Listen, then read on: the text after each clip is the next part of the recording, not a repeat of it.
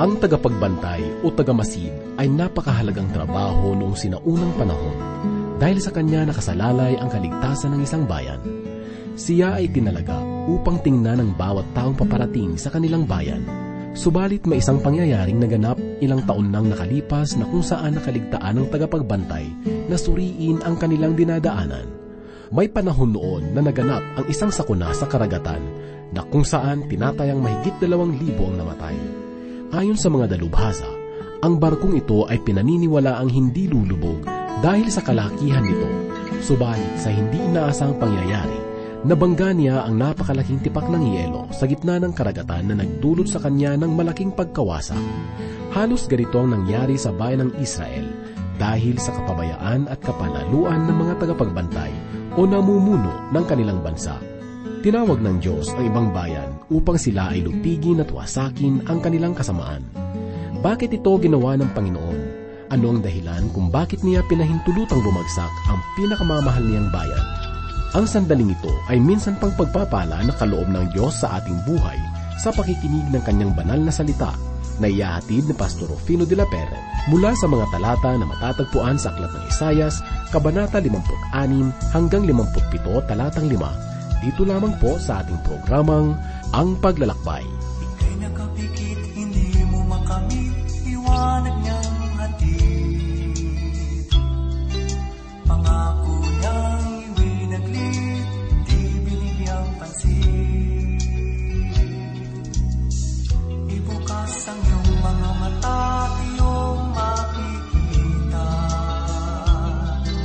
Pangako niya'y matutupad, sa'yo'y lalahan.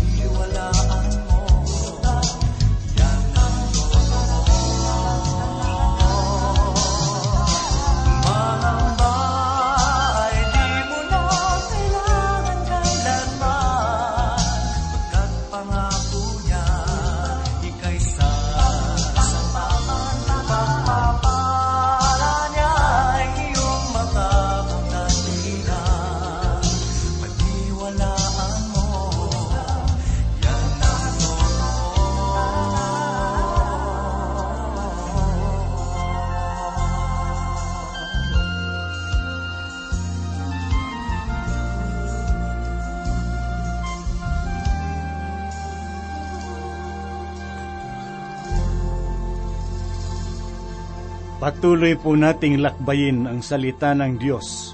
Sa ating pag-aaral at pagbubulay, ay hahanguin po natin ngayon dito sa aklat sangayon kay Propeta Isaias, Kabanatang fifty-six at fifty-seven.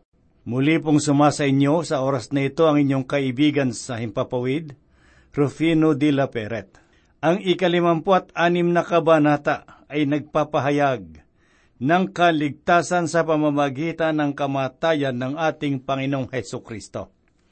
Sa kabanatang ito ay matutunghayan po natin na si Propeta Isaias ay muling nagpahayag tungkol sa panghinaharap na magaganap tungkol sa paghahari ng Mesiyas na magdudulot ng pandaigdigang pagpapala. Ang katotohanan ng propesiyang ito ay nakasalig sa bagong tipan na ginawa ng Diyos sa kanyang bayan. Dahil dito, ang kapuspusan ng bansang Israel ay damay ang mga hintil tungo sa pagkakakilala sa hari ng mga hari. Sa panahong iyon, ang kautusan ng Diyos na ipinahayag ng Panginoong Hesukristo sa kanyang mga pangangaral sa bundok ng Olibo ay ipatutupad sa buong daigdig. Sa madaling sabi, ang kautusan ay siyang magiging kalooban ng Mesiyas at ang kanyang batas. Gayon din naman, mahalagang maunawaan natin na ang binibigyang halaga sa kabanatang ito ay ang pamumuhay sa kabanalan. Nais pong ipaunawa ni Propeta Isaias na ang propesiya na kanilang napapakinggan ay magbubunga ng buhay ng kabanalan at hindi upang bigyan ng kahulugan ang mga nagmamarunong. Kung atin pong matatandaan ang sinabi ni Juan sa kanyang unang sulat, Kabanatang tatlo, talatang tatlo'y ganito po ang kanyang tinuran. At sino mang may ganitong pag-asa sa kanya, ay maglilinis sa kanyang sarili, gaya naman niyang malinis. Sa makatuwid, ang pag-aaral ng propesiya ay nagbibigay ng pag-asa. Sa kahuli-hulihan, makikita po natin na si Propeta Isaias ay ibinaling ang kaniyang pansin sa darating na kaharian ng langit, ang milenyo. Gaya ng ating sinabi, ang katuroan ni Kristo sa bundok ng Olibo ay nagdulot sa kautusan upang mailagay sa mataas na kalagayan. Bunga nito, ang tao ay nawala ng kakayahan na abutin ang kaluwalhatian ng Diyos sa pamamagitan ng kanyang sariling pamamaraan. Kung babasahin po natin ang isang halimbawa na makikita sa ikalimang kabanata ng Ebanghelyo sangayon kay Mateo, talatang dalawampu't dalawa, ay matutunghayan natin na ang likas na kasalanan ng tao ay nabunyag. Ang sabi ng Panginoong Hesus, ngunit sinasabi ko sa inyo na ang bawat napupuot sa kanyang kapatid ay mananagot sa hukuman, at ang sinumang magsabi sa kanyang kapatid, Raka, ay mananagot sa Sanhedrin, at ang sinumang magsabing ulol ay magdurusa sa apoy ng impyerno. Sa pamamagitan ng ganitong saligan, ang bawat isa sa atin ay nasadlak sa kawalang pag-asa. Napakataas ng panuntunan ng Diyos upang ating maabot. Papaano tayo maliligtas? Ang kasagutan ay sa pamamagitan ni Kristo lamang, sapagkat siya ang naghandog ng kanyang buhay para sa ating ikaliligtas. Subalit kung ating pagbubulayan at kung ang kautusan ang magiging batas ng kaharian ni Kristo, ang ibig sabihin, ang milenyo ay magiging panahon ng dakilang katuwiran. Ito ang dahilan kung bakit ang kabanatang ito ay nagaanyaya sa mga Israelita na lumakad at mamuhay sa kabanalan, sapagkat ang Mesiyas na darating ay nalulugod sa katotohanan. Basahin po natin ang unang talata ng ikalimampu't anim na kabanata na ganito po ang sinasabi. Ganito ang sabi ng Panginoon, kayo'y magpairal ng katarungan at gumawa ng matuwid, sapagkat ang aking pagliligtas ay malapit nang dumating, at ang aking katuwiran ay mahahayag. Ang sinabi ng Diyos na ang aking pagliligtas ay malapit na, ay nagpapahiwatig na inaasam ng mga propeta sa kanilang panahon ang pagtatatag ng kaharian ng Diyos dito sa sanglibutan. Bagamat nalalagay sila sa pagitan ng kaganapan iyon, gayon may hindi nawawala sa kanilang isipan ang pag-asang hindi magtatagal, ay itatatag ang kaharian. Ang kaligtasang tinutukoy sa talatang ito ay tumutukoy sa pambansang kaligtasan ng bansang Israel, at ang kaligtasang ito ang tinutukoy na Apostol Pablo sa ikalabing isang kabanata ng Roma, talatang dalawampu't anim na ganito po ang kanyang sinabi. Sa ganon, ang buong Israel ay maliligtas, gaya ng nasusulat, lalabas mula sa sayo ng tagapagligtas, ihiwalay niya ang kasamaan mula sa Jacob. Ang paghihintay sa katotohanan ng kaharian ng Panginoon ay nagbubunga ng katuwiran, kaya itinuring na mapalad ang mga gumagawa nito. Ang sabi sa ikalawang talata, mapalad ang taong gumagawa nito at ang anak ng tao na nanghahawak dito, na nangingilin ng Sabat at hindi nila lapastangan at umiiwas sa paggawa ng anumang kasamaan. Ang Sabat ay muling isa sa katuparan sa panahon ng paghahari ng Panginoong Hesukristo. Subalit sa kasalukuyang panahon ng biyaya, sinabi ni Apostol Pablo sa ikalawang kabanata ng Kolosas talatang labing anim ang ganito, kaya't ang sinuman ay huwag humatol sa inyo tungkol sa pagkain at inumin o tungkol sa kapistahan at bagong buwan o mga araw ng Sabat. Ang mga mananampalataya sa panahon ito ay wala sa ilalim ng Sabat. Dapat po nating malaman na ang kautusan ay muling ipatutupad sa panahon ng milenyo, sapagkat ang kautusan ay magmumula sa Jerusalem. Ganito po naman ang sinasabi sa ikatlong talata ng Kabanatang limampu't anim dito sa aklat sang-ayon kay Propeta Isaias. Ang dayuhan na sumanib sa Panginoon ay huwag magsabi, "Tiyak na hihiwalay ako ng Panginoon sa kanyang bayan," at huwag sasabihin ng iyuno ko, "Narito ako'y punong kahoy na tuyo." Kay inam alalahanin na ang paghahari ni Kristo ay hindi lamang para sa kapakanan ng mga Israelita. Ito ay para sa ikabubuti rin ng mga hintil. Inaanyayahan ng Diyos ang mga bansa na makibahagi sa pagpapala ng kanyang bayan, at ang kanilang mga kapansanan ay pagagalingin ng Panginoon.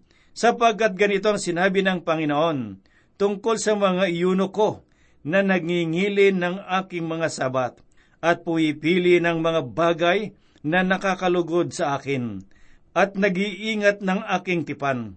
Ibibigay ko sa kanila, sa aking bahay at sa loob ng aking mga pader, ang isang alaala at pangalan ng higit na mabuti kaysa mga anak na lalaki at babae. Bibigyan ko sila ng walang hanggang pangalan na hindi maglalaho. Ang mga may kapansanan, ang mga dayuhan, at ang lahat ng mga itinakwil ay aanyayahan ng Panginoon upang tanggapin ang biyaya na magdudulot ng kapayapaan at tiyak na kaligtasan. Ang bagay na ito ay hindi may pagkakaloob ng kautusan, ngunit magaganap ito sa milenyo. Basahin po natin ang kanyang sinabi dito sa ika-anim na talata. At ang mga dayuhan na sumanib sa Panginoon at upang maglingkod sa Kanya at ibigin ang pangalan ng Panginoon at maging Kanyang mga lingkod, bawat nagingilin ng sabat at hindi nilalapastangan ito, ay nag-iingat ng aking tipan. Ang mga hintil ay magkakaroon ng taus-pusong pagsamba sa Panginoon, sapagkat pagkakalaoban sila ng bagong puso na magmamahal sa Diyos. Pakinggan po natin ang kanyang sinabi dito sa ikapitong talata. Sila ay dadalhin ko sa aking banal na bundok at pasasayahin ko sila sa aking bahay dalanginan.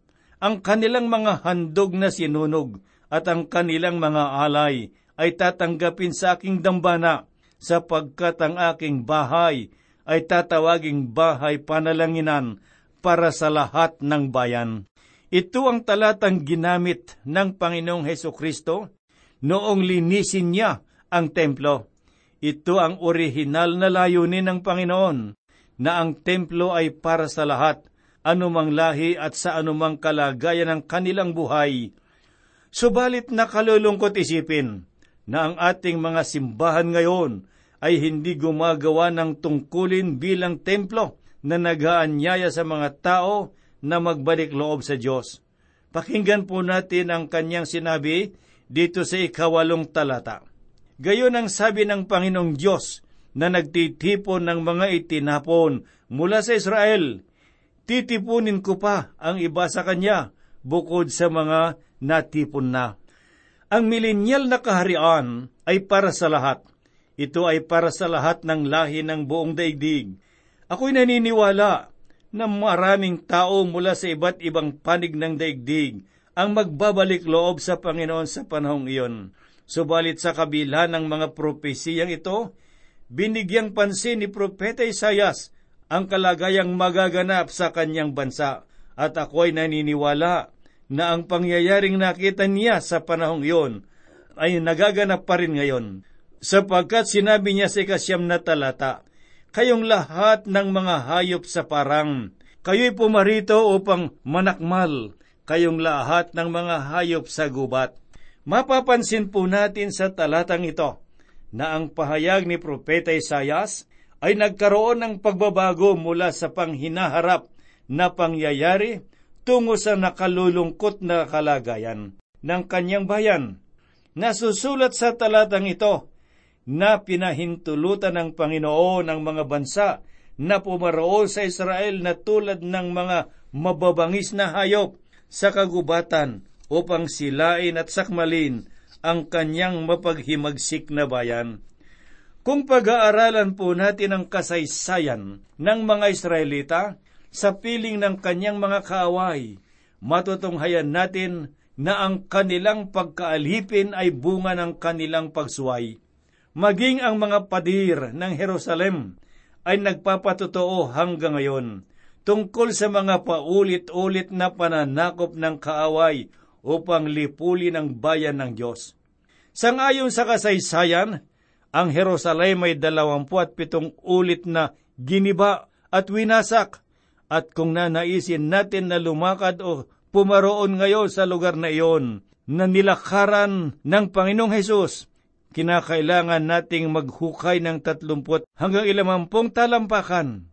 Mga kaibigan, pinahihintulutan ng Diyos ang mga bansa na sakupin ang kanyang bayan, at sa anumang dahilan, ang tiyak na kasagutan ay ito. Dahil sa kanilang paghihimagsik, basahin po natin ang ikasampung talata. Ang kanyang mga bantay ay mga bulag. Silang lahat ay walang kaalaman. Silang lahat ay mga piping aso. Sila'y hindi makatahol, nananaginip, nakahiga, maibigin sa pagtulog. Ang pahayag sa talatang ito ay may kinalaman sa kalagayan ng mga propeta at ng mga saserdote sa panahon ni Isaias. Nagpapahayag ito ng malinaw na dahilan kung bakit ang mga Israelita ay nasakop ng kanyang mga kaaway. Inihalin tulad ni Propeta Isaias ang mga mangangaral at guro ng Israel sa isang piping aso na hindi makatahol. Sila rin ang tinutukoy na Apostol Pablo sa ikatlong kabanata ng Pilipos, talatang dalawa, na nagsasabi tungkol sa mga bulaang mamamahayag na bumabaluktot sa katotohanan ng salita ng Diyos. Subalit mas higit pa nating maunawaan ang bagay na ito kung ating uunawaing mabuti ang pagsasalarawan na ginamit ni Propeta Isaias tungkol sa aso. Kung pag-aaralan po natin ang pamamaraan ng mga pastol sa panahong iyon, ay matutuklasan natin na sila ay nagsasama ng mga aso sa kanilang pagbabantay ng tupa. Ginagawa nila ito para sa ikaliligtas ng kanilang mga kawan. Ang tungkulin ng aso ay napakahalaga sapagkat siya ang nagbabantay sa kapaligiran upang tiyakin na walang umaaligid na mga masasamang loob na hayop na naisumila sa tupa. Ang mga propeta at saserdote noong panahong iyon ay itinuturing ng Diyos na mga tagapagbantay ng Israel. Subalit nakalulungkot isipin na ang mga tagapagbantay na ito ay naging bulag at pipi sa gitna ng panganib na nagaganap sa bayan ng Diyos. Bunga nito, ang Israel ay paulit-ulit na nasadlak sa kapahamakan at pagkakabihag. Sa bawat mangangaral at tagapagturo ng Biblia, nais kong malaman ninyo na tayong lahat ay may mahalaga at mabigat na tungkulin sa buhay ng isang iglesia. Nawa ay huwag tayong matulad sa mga piping aso na nanatiling tahimik at walang kibo sa gitna ng malagim na kapahamakan. Pukawin nawa ng banal na kasulatan ang ating mga puso sa katotohanan ng higit na kailangan ng simbahan ngayon sa kasalukuyan ay hindi ang mga mangangaral na kaibig-ibig at magagaling na magsalita, kundi ang mga lingkod na tapat at buong tapang na naghahayag ng salita ng Diyos, sapagkat ganito po ang sinasabi sa ikalabing isang talata. Ang mga aso ay matatakaw, sila'y kailanman ay walang kabusugan, at sila'y mga pastol na walang pangunawa. Silang lahat ay lumihis sa kanilang sariling mga daan, bawat isa'y sa kanyang pakinabang hanggang sa kahuli-hulihan. Ang mga bulaang mangangaral ay higit na nagpapahalaga sa kanilang sariling kapakanan kaysa kaligtasan ng kanilang mga tagasunod. Dahil dito, maraming tao ang nalinlang at walang malay na nasasadlak sa kapahamakan. Ganito po ang sinasabi sa talatang labing dalawa. Kayo'y pumarito, sabi nila, Kumuha kayo ng alak at punuin natin ang ating sarili ng matapang na inumin, at ang bukas ay magiging gaya ng araw na ito, dakila at walang katulad. Dahil sa bulag na kaisipan, inakala ng mga propeta at mga saserdote ng Israel na ang lahat ay nasa mabuting kalagayan. Kaya sila ay nagumunot naging suga pa sa paglalasing at bulag na pag-asa. Ang ganitong kalagayan ay nagaganap pa rin sa kasalukuyan. Marami sa ating mga kababayan ngayon ang nagiging sugapa sa alak bilang tugon sa kanilang mga suliranin. Mga kaibigan, ang ating bayan ay patuloy na lumalayo sa katotohanan ng Panginoon, at nakalulungkot makita na marami sa ating mga kababayan ang hindi nagpapahalaga sa salita ng Diyos. Ang ikalimampu at pitong kabanata dito sa aklat ni Propeta Isaias ay nagpapahayag ng pagkakaiba ng mga matuwid at ng mga masama. Matutunghayan po natin na pinagkakalooban ng Panginoon ang mga matuwid na kaaliwan, samantalang ang masama ay nagdurusa sa malagim na katapusan. Hindi lingid sa ating kaalaman ang hayag na pananagumpay ng kasamaan sa daigdig. Marahil ay merong mga nagtatanong sa atin na bakit mas higit na nagtatagumpay ang masama kaysa matuwid. Mga kaibigan, ang kasagutan sa katanungang ito ay masusumpungan po natin sa pahayag na nasusulat dito sa ikalimampu at pitong kabanata ng Isayas.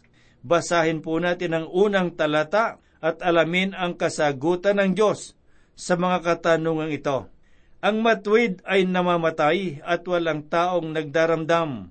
Ang taong tapat ay pumapanaw, samantalang walang nakaunawa, sapagkat ang matuwid na tao ay inilalayo sa kasamaan.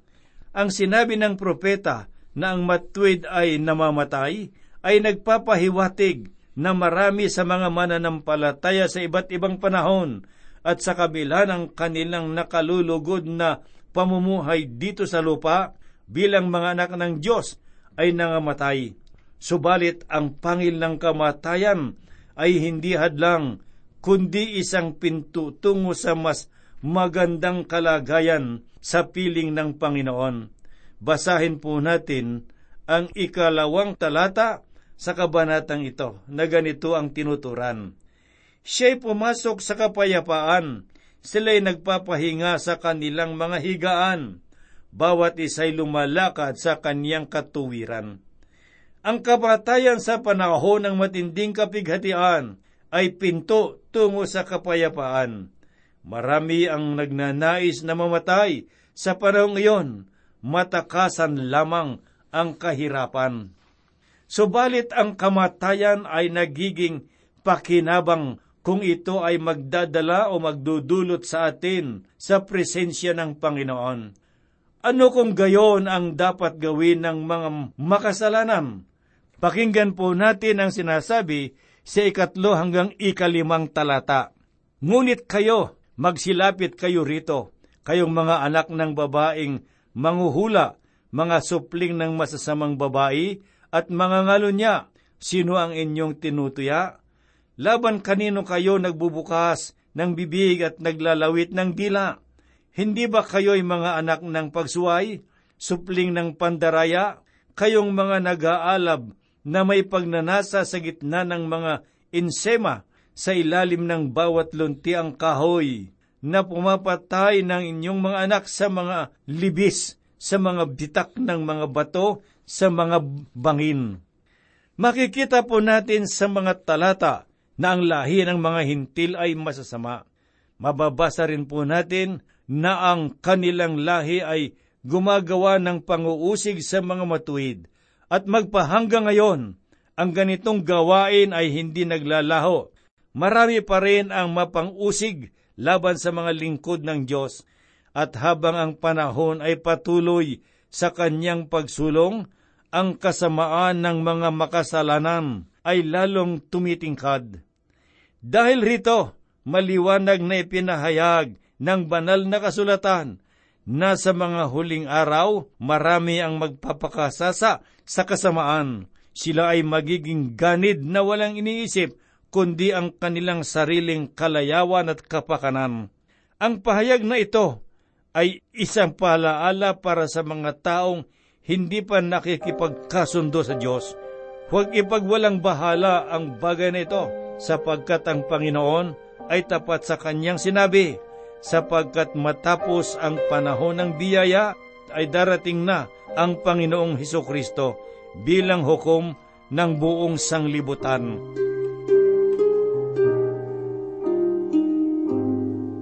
Tayo po ay manalangin. Dakilang Ama, kami po'y lumalapit sa iyo at nagpapasalamat. Ikaw ang Diyos naming makapangyarihan. Ikaw ang Diyos naming nakakaalam ng lahat ng mga bagay na aming iniisip. Kaya sa oras na ito, Panginoon, dalangin po namin na kami ay iyong gabayan sa lahat ng panahon ng aming pag-aaral at pagbubulay ng iyong mga salita. At sa oras na ito, Panginoon, akin pong itinadalangin at hinihiling sa iyo ang patuloy na pagpapala na iyong palaganapin sa iyong mga anak. Higit sa lahat ay iyong may mga matitinding pangangailangan sa mga panahong ito. Ang mga may dinaramdam, sa iyong pangalan idinadalangin po ang kanilang kagalingan. Doon sa mga nasa bilangguan, bagamat hindi sila malaya, ay maaari silang maging malaya sa kasalanan kung sila lamang ay mananalig at mananampalataya sa iyo. Dakilang Diyos, idinadalangin din po namin, Ama, ang mga pastor, ang mga kamanggagawa sa lahat ng lugar, sa lahat ng dako, Panginoong Diyos. Panginoong Diyos, ipadama mo sa kanila na sila iyong minamahal. At pagpalain mo rin, Panginoon, ang ministeryo ng Transworld Radio. Layunin namin at hangarin, Panginoon, na ipalaganap ang Ebanghelyo ng Kaligtasan sa lahat ng dako na nakakarinig ng tinig na ito. Kami po'y umaasa at nananalig na kami po, Panginoon Diyos, ay iyong pangungunahan, sapagkat ang lahat po'y hinihiling namin sa banal na pangalan ng aming Panginoong Hesukristo. Amen.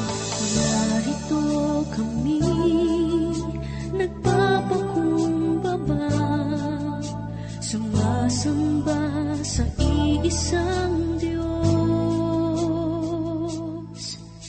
Hinahanap namin kariktaan ng iyong mukha, sumasamo sa iyong pagkilos at sa